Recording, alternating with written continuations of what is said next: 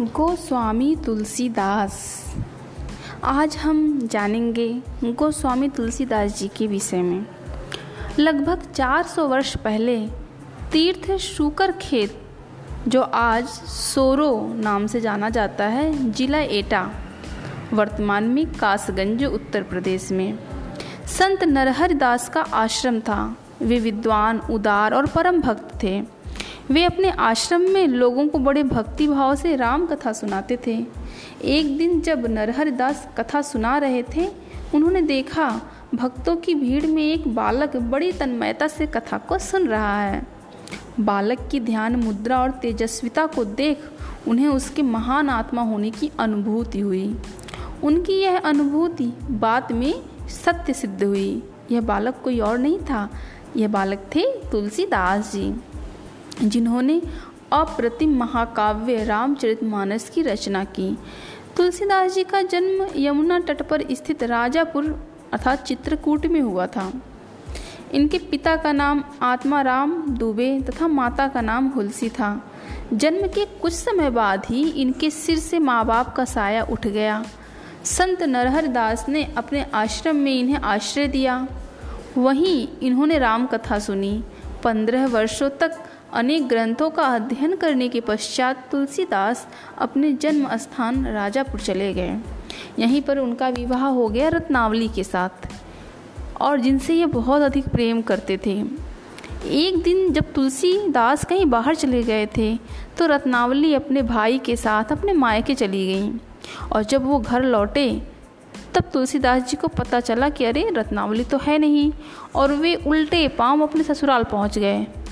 और तुलसीदास जी को देख करके उनकी पत्नी रत्नावली खिन्न हो गई, दुखी हो गई, गुस्सा हो गई कि मैं तो कुछ दिन के लिए अपने मायके आई थी और आप यहाँ भी आ गए। उन्हें बिल्कुल भी अच्छा नहीं लगा और तब उन्होंने कहा, लाज न लागत आपको, दौरे आए हो साथ।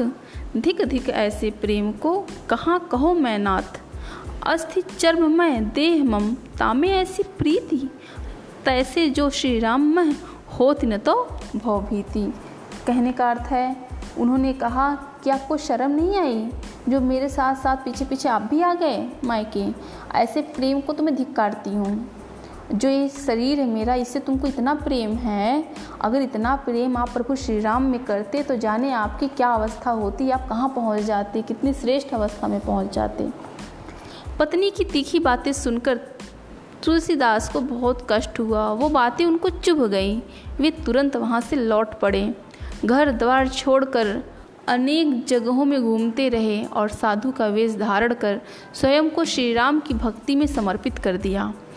काशी में श्री राम की भक्ति में लीन तुलसी को हनुमान जी के दर्शन हुए। कहा जाता है कि उन्होंने हनुमान जी से श्री राम के दर्शन कराने को कहा। हनुमान ने कहा, राम के दर्शन चित्रकूट में होंगे। तुलसी ने चित्रकूट में राम के दर्शन किए। चित्रकूट से तुलसी अयोध्या आए और वहीं संवत 1631 में उन्होंने रामचरितमानस की रचना आरंभ की।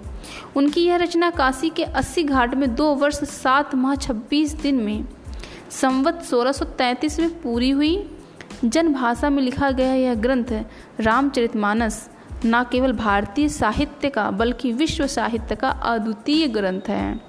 इसका अनुवाद अन्य भारतीय भाषाओं के साथ विश्व की अनेक भाषाओं में हुआ है। रामचरितमानस में श्री राम के चरित्र को वर्णित किया गया है। इसमें जीवन के लगभग सभी पहलुओं का नीतिगत नीतिगत वर्णन है। भाई का भाई से, पत्नी का पति से, पति का पत्नी से, गुरु का शिष्य से शिष्य से, गुरु का, राजा का प्रजा से। कैसा व्यवहार होना चाहिए इसका अति सजीव चित्रण है। राम की रावण पर विजय इस बात का प्रतीक है कि सदैव बुराई पर अच्छाई, असत्य पर सत्य की विजय होती है। जीवन ने तुलसी में, जीवन में तुलसी दास जी ने सुख और शांति का विस्तार करने के लिए जहाँ न्याय, सत्य और प्राणी मात्र से प्रेम को अनिवार्य माना है, वहीं दूसरों की भलाई की प्रवृत्ति को मनुष्य का सबसे बड़ा धर्म कहा है। उनकी दृष्टि में दूसरों को पीड़ा पहुँचाने से बड़ा कोई पाप ही नहीं है। वो लिखते हैं कि परहित सरिस धर्म नहीं भाई, पर पीड़ा सम नहीं अधमाई। दूसरों के, दूसरों का भला करने से बड़ा कोई धर्म है ही नहीं। रामचरितमानस के माध्यम से तुलसीदास ने जीवन की अनेक समस्याओं का समाधान प्रस्तुत किया। इसी कारण रामचरितमानस केवल धार्मिक ग्रंथ न होकर पारिवारिक, सामाजिक एवं नीति संबंधी व्यवस्थाओं का पोषक ग्रंथ भी है। तुलसी ने रामचरितमानस के अलावा और भी ग्रंथों की रचना की है, जैसे विनय पत्रिका, कवितावली, दोहावली, गीतावली आदि। तुलसीदास एक समन्वयवादी कवि थे। उन्हें अन्य धर्मों मत मतांतरों में कोई विरोध नहीं न दिखाई पड़ता था। तुलसीदास जिस समय हुए, उस समय मुगल सम्राट अकबर का शासनकाल था। अकबर के अनेक दरबारियों से उनका परिचय था।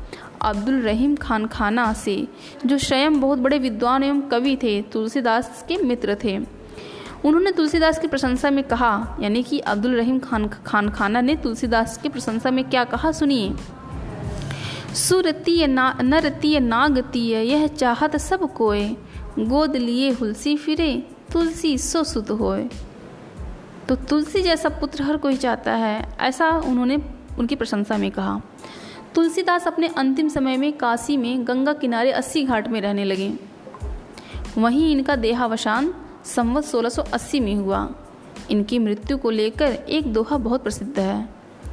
संवत सोलह सौ अस्सी अस्सी गंग के तीर श्रावण शुक्ला सप्तमी तुलसी त्यजो शरीर। तो भक्त साहित्यकार के रूप में तुलसीदास हिंदी भाषा के अमूल्य रत्न हैं, जिनके विषय में आज आपने जाना। तो यह थी तुलसीदास जी की कहानी।